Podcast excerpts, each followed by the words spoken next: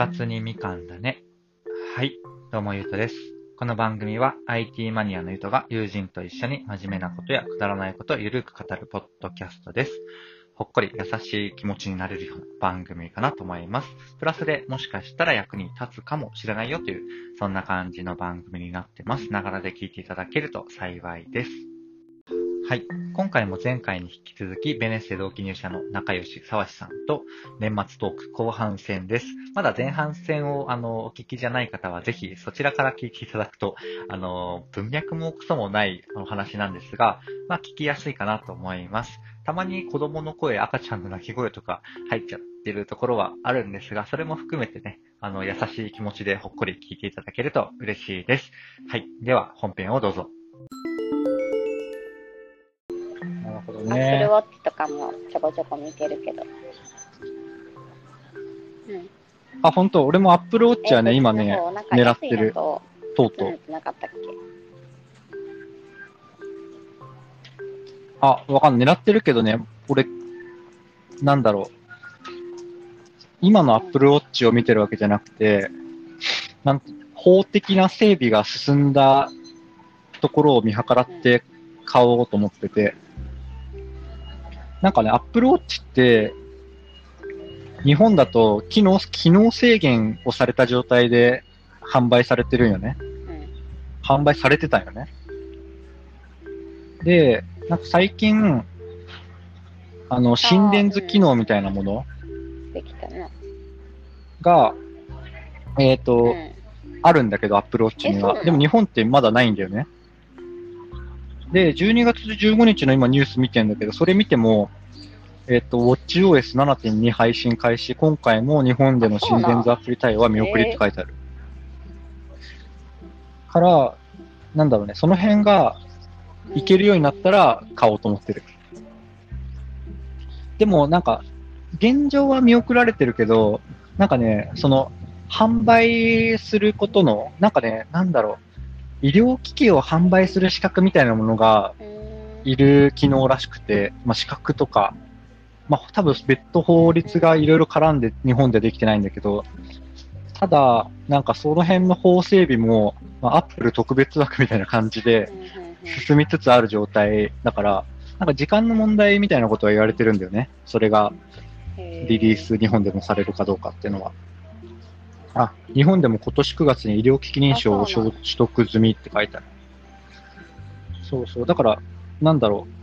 まあ、2021年度中なのか、その序盤なのかわかんないけど、多分ね、入るはず。うん。台湾もなんか最近心電図が入ったらしいね。なるほどね。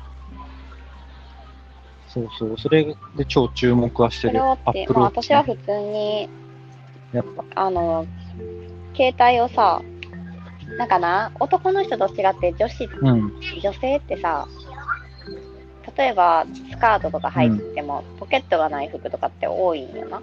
うん。で、うん。携帯、最近その財布は持たんでもさ、携帯だけでコンビニとか行けるようになったけど、やっぱ携帯もずっと手に持っとかなあかんなと思って、それやったら絶対ウォッチでさ、なんかコンビニそれだけで行けるとか、めっちゃいいなって思ってるんよ。で、うん。まあ最低限なんか LINE のなメッセージ見るとかもできるやんか。で、携帯なしで歩けるのは女性にとってすごくいいんじゃないかと最近思い出して。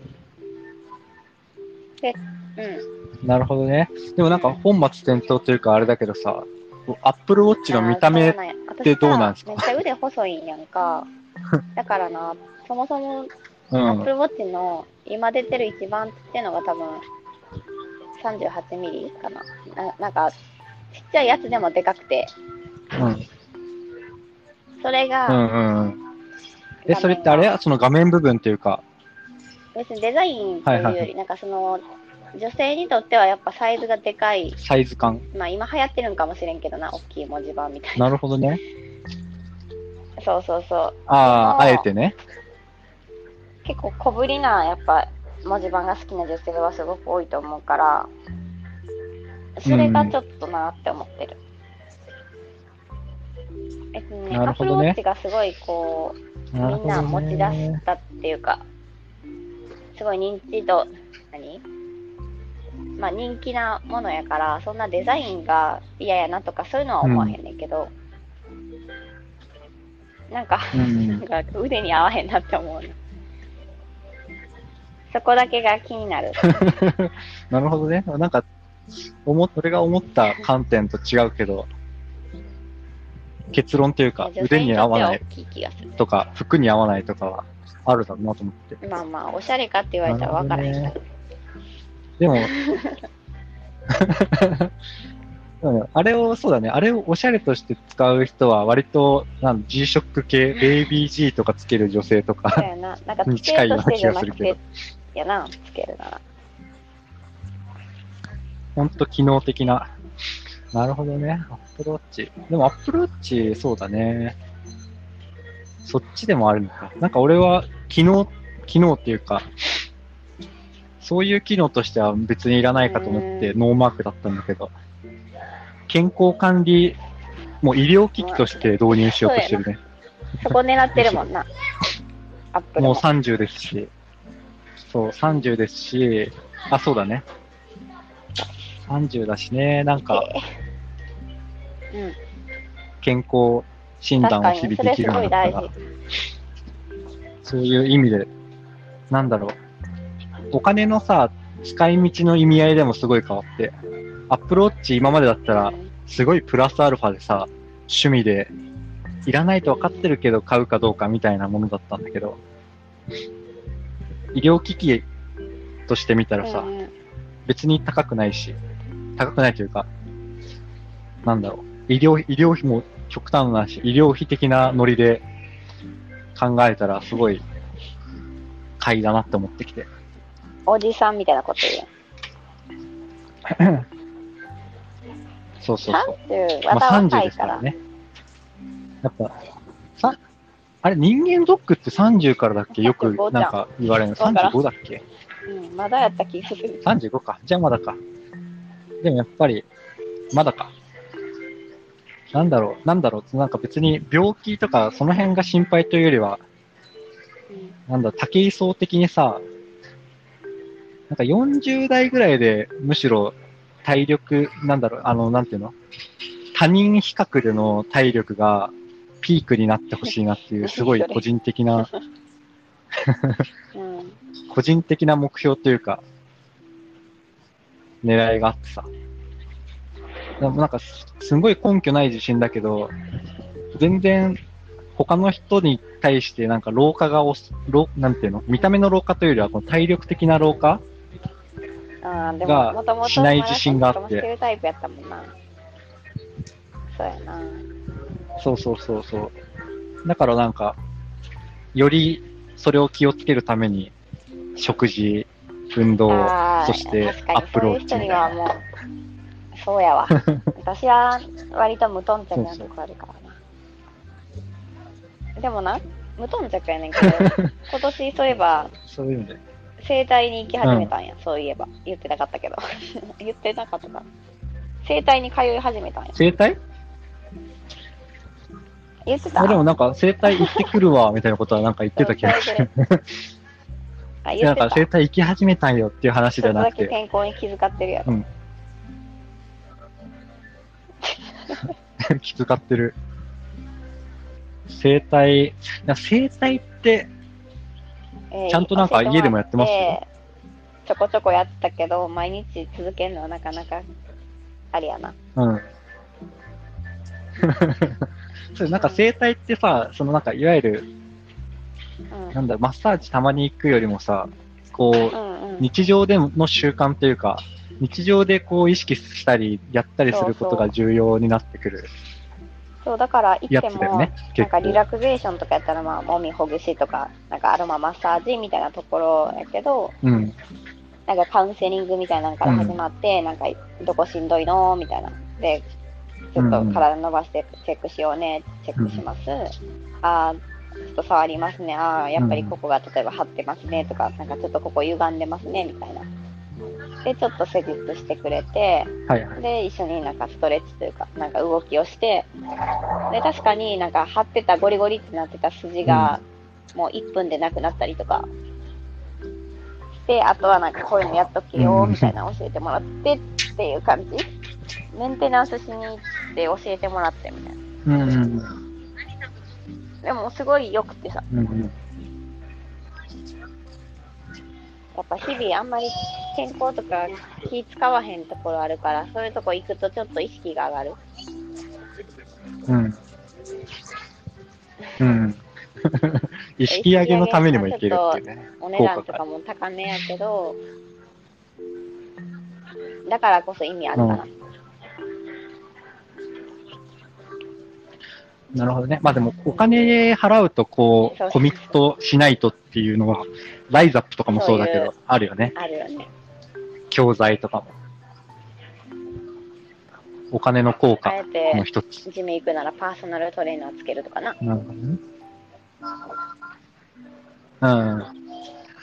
あのね、覚覚悟を覚悟を決める意味合いも込めて。そうだね。ああ、人間、あ、うん。最近、沢氏に勧めたりはしてないか。なんかね、今年、経済、あれ？行動経済学の本をめっちゃ読みは、読み漁ってて。最近、今ちょうど読み終わったぐらいの本でさ、ずる、嘘、あれ？ごまかしと、なんとかの、まあ、ずるっていう本があって、めっちゃ良かったですよ。今その話聞いて思った。えなんて、ずる。ずる。だから今のね、まあ、人間は甘いとちょっと近いなと思って思っただけで、若干話違うんだけど、なんか人間はどれだけごまかすのかとか、どんな時に、どういう、まあ、どんな状況だとごまかしやすくなるのかとか、まあ、それをき極めていくことで逆に自分を制するために何を知っておかないといけないのかが、こう、学べるみたいな、そんなノリ？これか。嘘とごまかしの。なんかいろんな人人体実、あ、嘘とごまかしのなんたら経済学みたいな。でも、進めるなら、その前作というか、もっと前に出してうん。有名なやつが予想通りに不合理っていう本があって、想通りに不合予想通りに不合理？不合理。それはね、いわゆる行動経済学っていう学問を知らない人が一つ目で読むのにめっちゃいい気がする。うーん。なんか、人ってそんなに合理的に動かないよね、みたいな 話。だから人だよね、みたいな？だから人人っていうか、まあ、結論もだから人だよね、人っていいね？とかそういう話じゃないんだけど、あ、そうでもだから、いわゆる普通の経済学って、人は合理的に動くっていう前提のもとの算出だったり、えっ、と、いろいろ理論がされてるんだけど、まあ、要、要は、まあ、実際の人間ってそんな合理的じゃないよねっていう話をいろんな実験とかから、あの、出したりしてる。まあなんか学生が主に実験対象でよくあるんだけど、そういうすごいアメリカかなんかのすごい賢い学生でいろんな実験を繰り広げて、その結果を書いてくれてるっていう感じの本で、構成自体はね、そのズルっていう本も一緒なんだけど、もっとその予想通りに不合理の方がベーシックなやつだし、なんかズルに絞ってないから、まあ、一冊目的にすごいいいって感じうん。えー、面白そぜひぜひ。う。読んでみるわ、この年末年始。やるじゃん。やるじゃん。そんなね。すごい。そう。俺文庫本？これ。あ、文庫で出てる。俺、Kindle で買ってるから全然、それが文庫なのか何なのかあんま気にせず読んじゃってるけど。あー電子書籍ね。うん。あ、そうそう。そうなんですよね。面白そう。私めっさちゃいい。うん。あ、でもこれ心理学、一応あ経済学になるのか。あのね、行動経済学っていうのが、いわいわゆるというか、超ざっくり言っちゃうと、経済学かける心理学みたいな感じなのね。で、行動経済学の人は割と心理学ベースの人が多いのかななんかそのわかんない。その人の経歴一人一人見てるわけじゃないけど、なんか、なんか俺はね、入りで言うとむしろね、哲学から行ったんだよね。哲学というか、へ哲学と心理学ら辺をすごい読み漁ろうとしてる中で、結局、なんか行動経済学が一番、まあ仕事に直結しやすいし、なんか入りやすかった。ーなるほどね。なんかね、心理学とか行くと逆、やっぱ多いのが恋愛心理学とか多いよね。うんその辺もうなんか別に、もうというか別にもともといらないし、興味ないし、うんなんか行動経済学がすごいね、しっくりきた。なんか人間、人間自体にすごい関心があって、ここ数年。わかるわかる。そう。まあ自分という人間もそうだし、人ってどんなもんだっけっていう。あ、でも昔の方は興味あったかもしれんな。まあそうなんだ。に、うん。まあでも、俺の仕事自体が割と人の、うん。人がこう、なんでこれを使うのかとか、どうやったら使い続けるのかとか、そういうところだったりするからさ。結構ま、あ、どの、なんか、企業でもそういうの大事やもんな。まあまあ、それはそうね。うん。それでね、結局たどり着いたというか、一番とっつきやすかったのが行動経済学で。でもまだ4冊、5冊しか読んでないかな。うん。そっち系。この、なんていうの、その本自体というよりは、行動経済学っていう学問というか、まあ学問でもありつつ、ビジネス書じゃないけど、実用的でもあるっていう。面白そう。そう。しかも、しかも、プライベートにも仕事にも役立てやすい領域っていうのがね、すごい気に入ってる。なんか、目次だけ見ると難しそうやけど、とっつきやすい感じで中身が書いてあるってことだよな。え、今どっちの目次予想通り岐阜ああ難しそう。あ、タイトルってか、あの、そうやな。目次だけ見たら、えー、でもね、すごい読みやすいよ。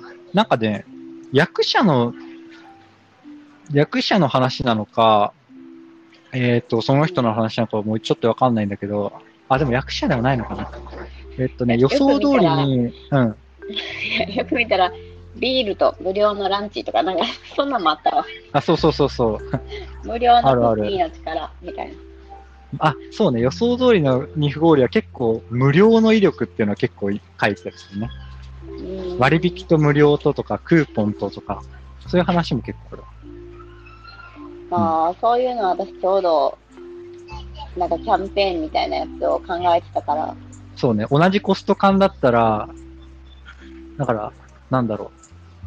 10%オフとか何円引きとかより、うん。無料で何かがつくとか、の方が威力が強いよとか、そうまあ、超ざっくり、一部分だけ言っちゃうと、そういう話がある。うんうんうん。でね、そうそう。なんかね、いくつか、他にも有名な行動経済学でノーベル賞を取った人たちの本とかあるんだけど、まあ、それがその役の質なのかわかんないけど、一番予想通りに不合理が読みやすくて、とっつきやすい。で、もっと言うと、ズルっていうのが続編というか、まあ、2作後ぐらいなんだけど、役者が違うのか、予想通りに不合理の方が読みやすかった。まあ、内容なのか役なのかわかんないけど。うんうんうん英語で読みみんなわからへんな。そうそうそうそう。でも、役者が違うんだだよね。あの予想通りと不合理。そうやな。だから、その 1, 個目のが役者がすごいのかもしれない。わかんない。そうかもしれない。まあ、事実ベースで言うと、その予想通りで不合理の方が読みやすいよ。まあ、内容かもしれないし、わかんない。オッケー、読むわ。ね。あ、もう11時38分なんですけど、じゃあ、そろそろですかね。そろそろですか？俺はね、暇なので。でも来る？ともちんね、12時半に来る。もうこむしろ来なかった。今お布団なうって来てたからさ、さっき10時半ぐらいに。え、なんで来るわけない待ち合わせって言ったっけ？えっとね、あ、待ち合わせてはない。11時台ぐらいに来て、ちょっと先にみんな来る前に2人で話してから合流すしよっかっていう提案をしてたんだけど、で、いいねとはなってたんだけど、頑張るって書いてあったから、あ、多分こ来ないなとは思ってた。来ないっていうか来ない可能性もあるなと思ってた。え、仕事のさんに知ってる、昨日まで仕事やったのか？なわかんない。そうかもしれんな。今日から休みなんちゃそうかもしれないね。うで、昨日遅くまでやってて、みたいうな。ん。そうだ、10時26分に今オフ、すごい、今お布団なうっていう、今がちょっと被ってるけど、あの、LINE が来て。で、寝起きなのか、ねえなえ、ねえねえがまあ、ねえなう、ねえなえって来てる。ねえなえ、ねえなえ、今お布団なう。すごい。もう、必死に送ったんやろな、そうね。今向かってるんじゃないですか、電車で。うんうん。なんか、俺は全然平気なんだけど、沢氏が、私、ご飯食べに行こうって言ってたんやけどな。うん、ランチね。ランチ、ランチ。焼肉ランチ食べたいって話したんやけどな。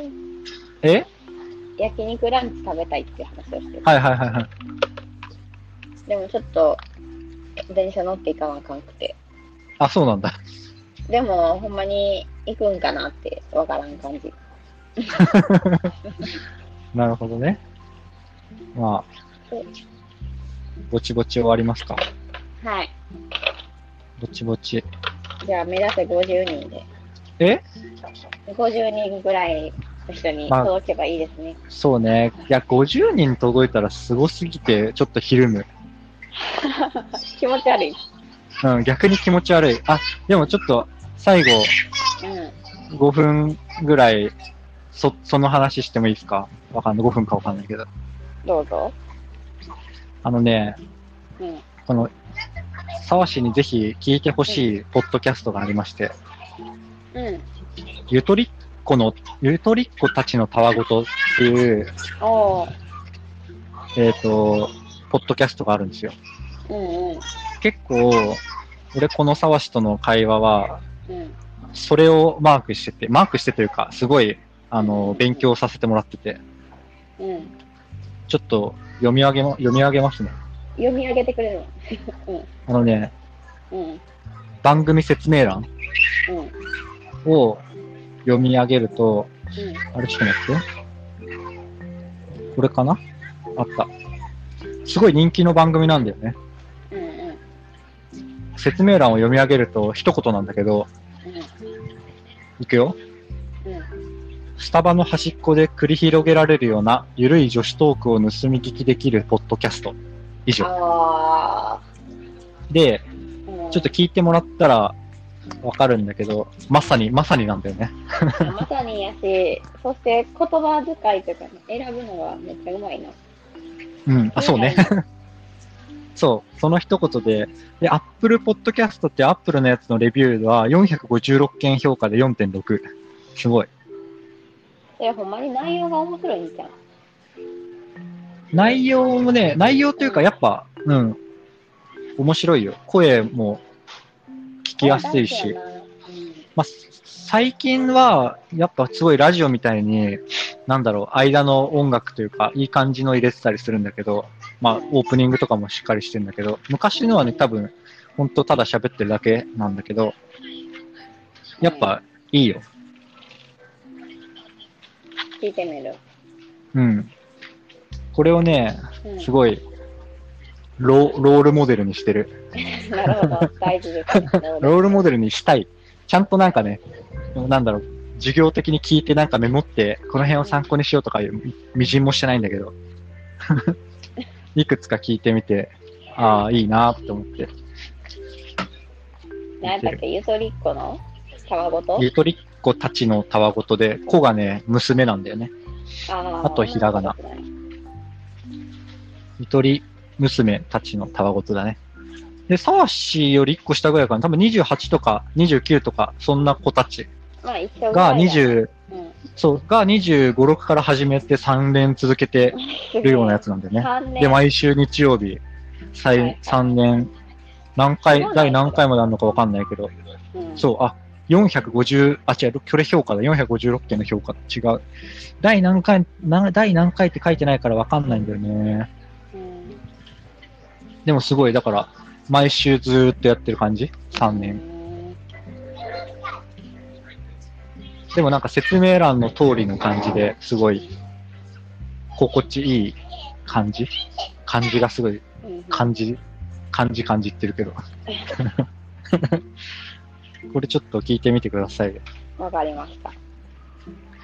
でね、目標というか、これのただの願望で言うと、そこの関連とかに出たら結構いいと思うんだよね。うん。確かにね。まあ、同じようなうん聞きたい人が。そうそう。っていう。でも、あとね、そう、誰かやんないかなと思ったのが、これ辺聞いてて、あ、この辺、ただ思いついただけなんだけど、うんこれ女子トークじゃん、ゆとりっ子たちのたわごとで、俺らは男女での雑談で、うんなんか親子の雑談とか誰かやってくんないかなと思って。あーうちのな母ん。か親、親子関係が、あ、沢氏とじゃあ母で、ぜひ。やってくれたので、でもなんか、抜けてるからな、うちの母は。え、それよりいいと思う。何言ってるか、なんかもう、ボケ、ボケ挟んでくるで、多分。めっちゃいいじゃん。なんか、親子トークとかもね、結構需要あるんじゃないかなと思って、まあ、もちろん、なんていうの、すげえ聞きたいっていう人はいないだろうけど、隠れた需要があるんじゃないかと思ってたりする。まあ、おもろい母ちゃんとかやったら、需要ありそう。いやー、どうなんだろう。なんか、いや、めっちゃおもろい母ちゃんというよりは、あのね、まあ、単純に親子関係が良くて、ほっこりするトークをするだけでいい気がするんだよね。なるほど、じゃあ。なんかね、それ、パッとね、そう、思いついた2個なんか事例があって、うん、あれなんかパーカー君の話前したっけ？知らん。?YouTuber で、新大神戸大学の大学生のパーカー君っていう YouTuber がいて、うん。チャンネル登録48万人ぐらいいるんだけど、うん。コンセプトがぼっち大学生の日常みたいな感じなんだよね。うんうんうん。で、基本なんか一人喋りしたり、えっ、と、なんかスタバに行って、ただただ喋ってるとか、うんある中で、たまにやるのが、実家に帰って、えっ、と、姉の誕生日に、姉、あ、母か姉かわかんないけど、誕生日にすき焼きを作ってみたドッキリみたいな、すき焼きだとか忘れたけど、うんうん。たまに家族ほっこりエピソードがあって、ああ、確かに。私そういうの好きかもしれん。そうそう、結構いいんだよね。うん。あとは、俺、それね、全部見てないんだけど、うん。オリラリ、オリラジの藤森さんが、うん。長野の実家に帰ってちょっと報告をするみたいなああ、YouTube があって、なんかそれ付近の YouTube 見たかもしれん。その、実家に行ってるとかは見てないけど、うんなん。かど田舎にいます。生まれ故郷ですみたいな見たわ。その流れかも。うん。なんかそれ報告が何かすら見てなくて、その YouTube もなんか、なんか合間に見たからかね、うん3分の1ぐらいで止めてあるんだけど、それもなんかすごい序盤だけ見たんだけどよよくて、うんまあ止めてっていうのもなんだけど、なんか母親と2人で母親の料理を久々に食べてるっていう状態。なるほどね。そうそうまあ、確かに。結構、なんかそれをメインにしてる人は多分 YouTuber でもいないけど、うんうんまあ YouTube だとなかなか難しい気がするんだけど、うん。母とね。まあ、本気の親子 YouTuber、なんだろう、子供だったらいるけど、大人で母とか父と喋るみたいな。最近、母 YouTube めっちゃ見出してさ、毎日うん YouTube ばっかり見てんねんけどさ、それで私も YouTuber になるって言って GoPro 買おうかなとか言い出マジで？え、じゃあそれ、YouTube でややればいいじゃん。沢氏と二人で、親子、親子 YouTuber。あの、子供と親じゃなく、子供、何、ちびっ子と親じゃなくて、大人同士の親子。いいかもあんまいない、あんまいないで。てかわかんない。ちゃんと検索しないからいるのかもしれないけど、なんかやっぱ、いい気がする。その、YouTube 始めるわって言ったら、私もいつでも出るでって言ってたわ、そういえば。じゃあもう実現だね、これは。そうやなそう。いや、あるよ。いい気がする。しかも、なんか、なんか親子でこう、おもろい。いわゆる YouTuber みたいうん、うなん芸人みたいなことやんなくていいんだよ。うんうん。多分。いや、なんか自然と、ある意味面白くなりそうやわ。そうそう。ある意味面白いとか、親子でしかわからない笑いって意外と、なんだろう、笑えるかわかんないけど、ほっこりすると思うんだよね。そう。あぜひぜうん。ひ。ラジオでもいい気がするけど、YouTube に興味があるなら、まあ、顔出しはしへんかもしれんけど。顔出ししないでそれや YouTube でやるんだったら、ラジオでいいかもそうね。やな。それめっちゃいいわ。まあ、そうそう。話してみるわ、また。親子コンテンツ、親子コンテンツいい気がするんでね。プロデュースしてもらって。勝手な 興味関心だけど、本当に隠れた需要があるかもわからない。台台本っていうか何？あの、こんな感じどうって言ってよ。こんな感じ？プロデュースでもさいや、ただ、こんなもん、今言ったのが全てぐらいじゃない？もう、ただただ親子のほっこりトークを見せるだけ。トークでも買い物でも何でもいいけど。まあ、YouTube だったらね、映像があるから、買い物とか、何か行ってみたが必要かもしれないけど、ラジオなら、ただただたまに親と話すっていうのも、いい気がする。なんか、ほんまにこう、ん？無意識にボケ挟んでくるからさ、なんか、昔、そんな母ティーカッププードルが流行った時代とかも、うん。もう普通にティーカップヌードルって言ってなんかラーメンみたいにさ言ったりとかもうそんな、そういう小刻みなやつがいっぱいあるかも。なるほどね。小刻みなボケ数で勝負してくんだ関西人だから。え、関西人ちゃうけど。あれ関西人じゃないの？何人だ？何人？は徳島県として。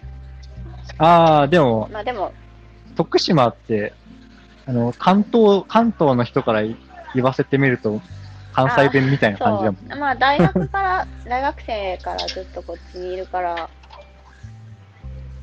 福島って特に、大阪とか近いもんね。うーん、まあまあ、遠くはない。2、3時間、うん車で3時間かからんぐらいか。うん。なるほどね。うん。えー、それ、ちょっと実現してよ。オッケ GoPro の、GoPro だったらまた面白い。ー。おもろいやろ。YouTuber になるとか急に。あ Apple Watch 買うと GoPro か。だってね、えー、GoPro とかね、あレンタルで試せますよ。あ私持ってるんよ。あ、やば。買わなくて、じゃあいけんじゃん。そうなんです。やば。え、じゃあもう、ご、あの、ワンコの YouTube も GoPro あー、で、ですか？撮れるけど、飼い主目線のみたいな。逆にワンコ目線？あワンコ目線じゃダメか。ワンコ見えないか。から携帯、まあ iPhone か、GoPro か。なるほどねちょこちょこ、どっちでも撮ったことあるけど。うん。でも、Go、GoPro だとなんか、飼い主目線みたいな感じで、うんうんうんでも、自由に動かせないけど、それかちょ、っといい気が。その自分は飼い主目線で iPhone で撮って、なんか固定で三脚とか置いといて、ああ、それを全体見せる。うんうんなるほどね。ダブルで撮ってもいいかなと思ってた。すごいね。自分の YouTube 足す親子 YouTube でもう本格的 YouTuber になるじゃん。仕事を辞めてそっちに、そっちで生きていきたいわ。フルコミット。なるほどね。ああ、いいじゃん、それ。まあまあ、そうやな。あれでも、夫婦、夫婦的には、うん。的には？あれ仕事ずっと続けてよみたいな感じなんでしたっけ？いやー。じゃあいいじゃん YouTube でさその、まあうちの、うちの奥さんが、まあ、そそれ目指してるけど、うん自分の事業でだいたいパートプラスアルファぐらいは稼ぐみたいな。のを狙ってるから。ハンドメイドのやつ？そうそうそうそう。んんいや、それ、そういうのがいいな。私もそんなに。そうそう自分の好きなやつで、なんだか、まあ、パートプラスアルファなのか、目指せ新卒の給料ぐらいとか、うん、十分やな、それ。そうそうそうそう。なるほどね。じゃあ、そろそろ、はい。ちょっと、あれ、あれは行く行く感じですいや、わかからん。ちょっと、相談や。なるほどね。うん。OK です。それじゃあ終わりますかね。また、ね、年始、年始、年始っていうか1月どっかとかでうんうん話しましょう。1月の、あ1月じゃない、沢氏の2021年の抱負を聞く回で。OK です。今回もね、基本俺の話は沢氏の間に挟むだけ。ほんまやで。次回もそんな感じで。いや、沢せていただきます中心で。いやいや、結局それがね、バランスいいと思うんだよね。バランスいいっていうか、なんかもともうとん俺らの会話そういう感じだった気がする。なんか俺が間に挟み込んで、結局同じくらい喋るみたいな。うん なんか、まあ自然な感じで、なね。なんか別に俺の話の時も沢氏の話にいつの間にか移ったりもするし逆もあるしっていうのが確かに確かに。あるから。そうそう。それがね、なんか結構、多分人に、相手によってはさ、ひたすら取り続けたり、取られ続けたりすると思うんだけど、相手というか人によっては。なんかね、ちょうどいい気がするんだよね。まあ、沢氏とも、俺の取り合いのバランスが。まあ、そこまで気使わんと話してるからこそやな、それは。そうそうそう。そうかも。だから、ベースは沢氏の聞きつつでちょうどいいくなる。結局ちょうどよくなるみたいな。じゃあ、そのスタンスで。のがある気がする そうそう。それでいい気がする。ということで、はいじゃあまたということで、バイバイ。バイバイ。じゃあはお疲れ様でしたい。。良いお年を。あ、ともちゃん来ないけど。あ、そうだね。良いお年を。はーい。はい。お疲れ様でした。今年も。ではではまたね。だね。じゃあね。